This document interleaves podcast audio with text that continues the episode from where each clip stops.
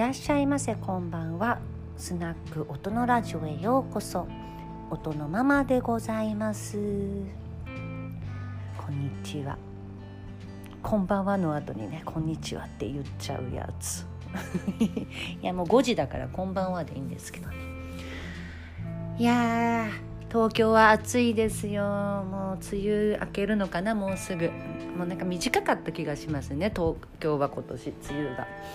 ねでも世の中ねすごいもう熱海のねあれとか、ね、なんかさ最近の梅雨って災害ものですねちょっとねもうね大変だなって、ね、私今日はですね1年に今1回だけその脳の定期検査があるんですよね、まあ、頭部 MRI っていうやつを受けるんですけど私ねそのあのー、病東京大学病院東京大学附属病院ってその言ったら日本のね最高学府の東大の患者なんですけどね。これ私すごい偶然でたまたまこうその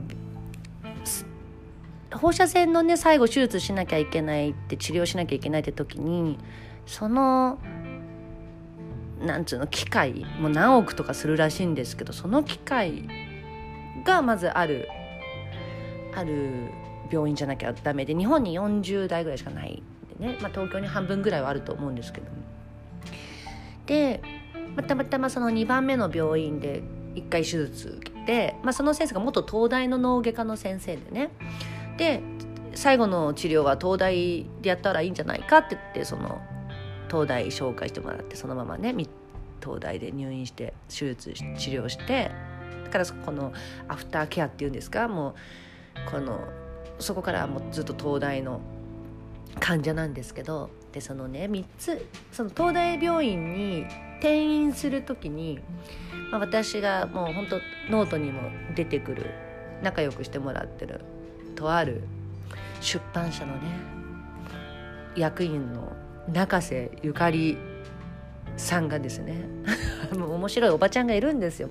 あ皆さん中瀬ゆかりでググってくれればねあのすぐすごい写真いっぱい出てくると思うんですけど 中瀬さんがねもうあの人やっぱ面白いなって思ったのがまあ、私の病気がそもそもすごいもうめったにあんまりないような病気だったのでもう中瀬さんが次の病院とか手術どうなったみたいな LINE をくださったんであの東大病院にもそのすぐ今の病院退院したらその日のうちに東大病院行きますみたいな移りますみたいな。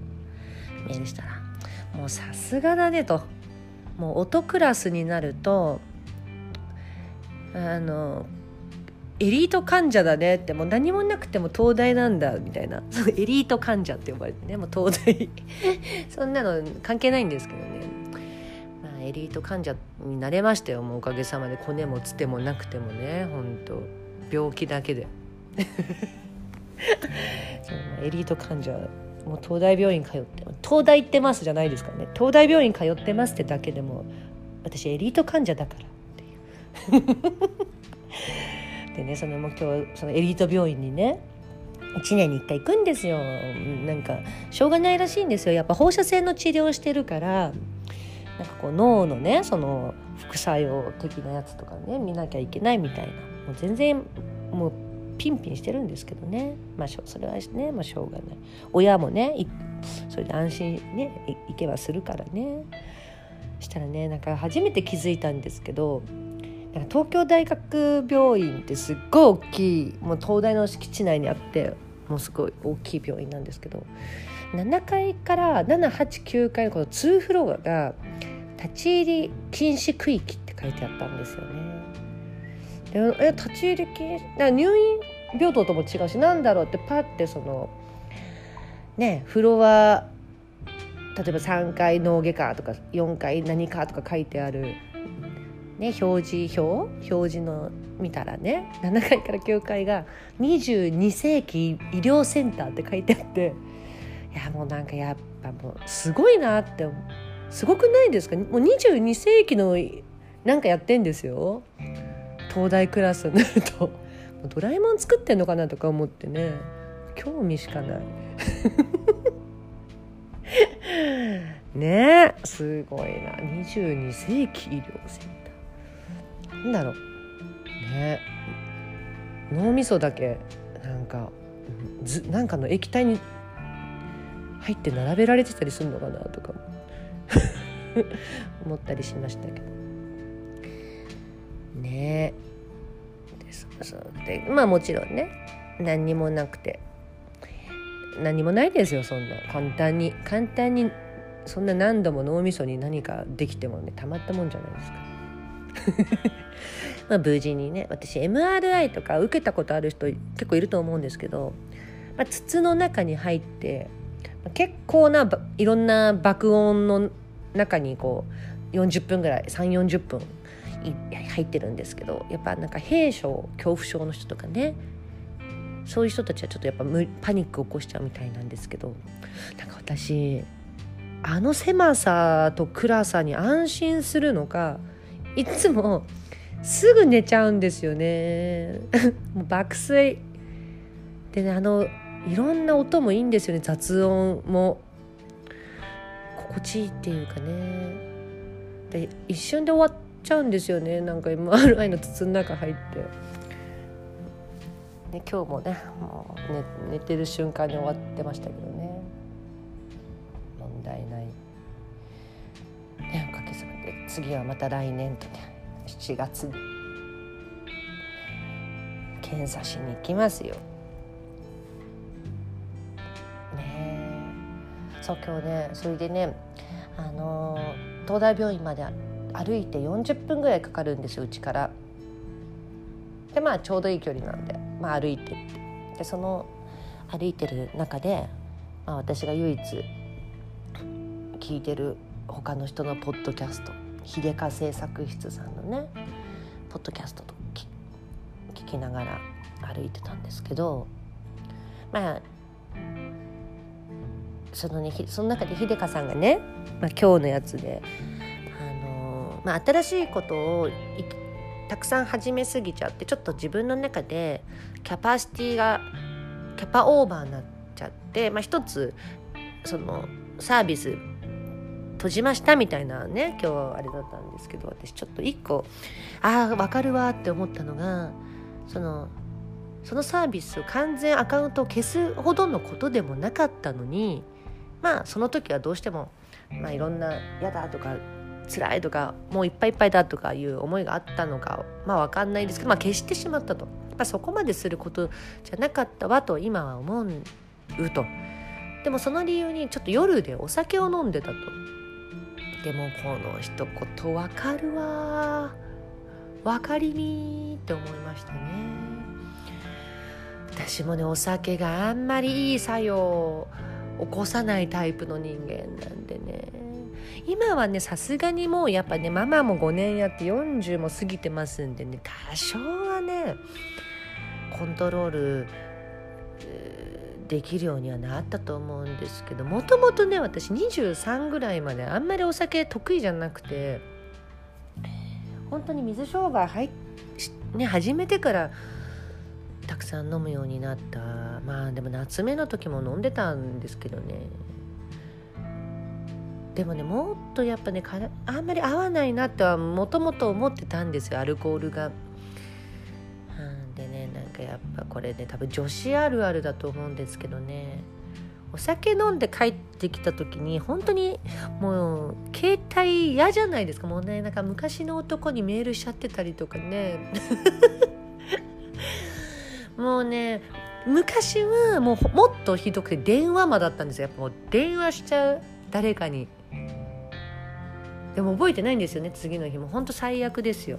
で今は LINE があるんで LINE したりしちゃうんですけどそれもまあもうもう減りましたねさすがに。もうあんまりなくなりましたけど本当お酒飲むとねなんかもうし絶対よろしくないことをしてる。本当に。で次の日は私酒打つでしょ？酒の打つ打つパターンに入るんで。もうねお酒ね。なんかお酒の程よいもうお酒をたしなめるようになりたいんですね。もうたしなみたい。もう私はお酒を。なんかもうねその日も楽しくので次の日も楽しく過ごせるレベルのお酒でいいですよね。もうその日の夜も。でも酔っ払うってことはねもうあんまりしたくないんですよね。本当に避けて通りたい。だから今後ね私が自分でお店ね3年こんな休んでて3年ぶりにじゃあ現場復帰したってなった時に一番怖いのそこですよ。もう私はもうお酒をねまあ怖いけどもうそこがちょっともう私の成長のもうを見る時ですね。もうたしなめる人になってるかどうかっていう。たしなめる大人になりたい。いやなる私は。ね。そんなことを思った次第ですよ。でねやっぱねお酒による失敗はね本当にね覚えてないのが一番ですけどね。もう周りも本人もね。だけどね人間関係壊したりもするんでね。私はさすがにそういうのはないですけど。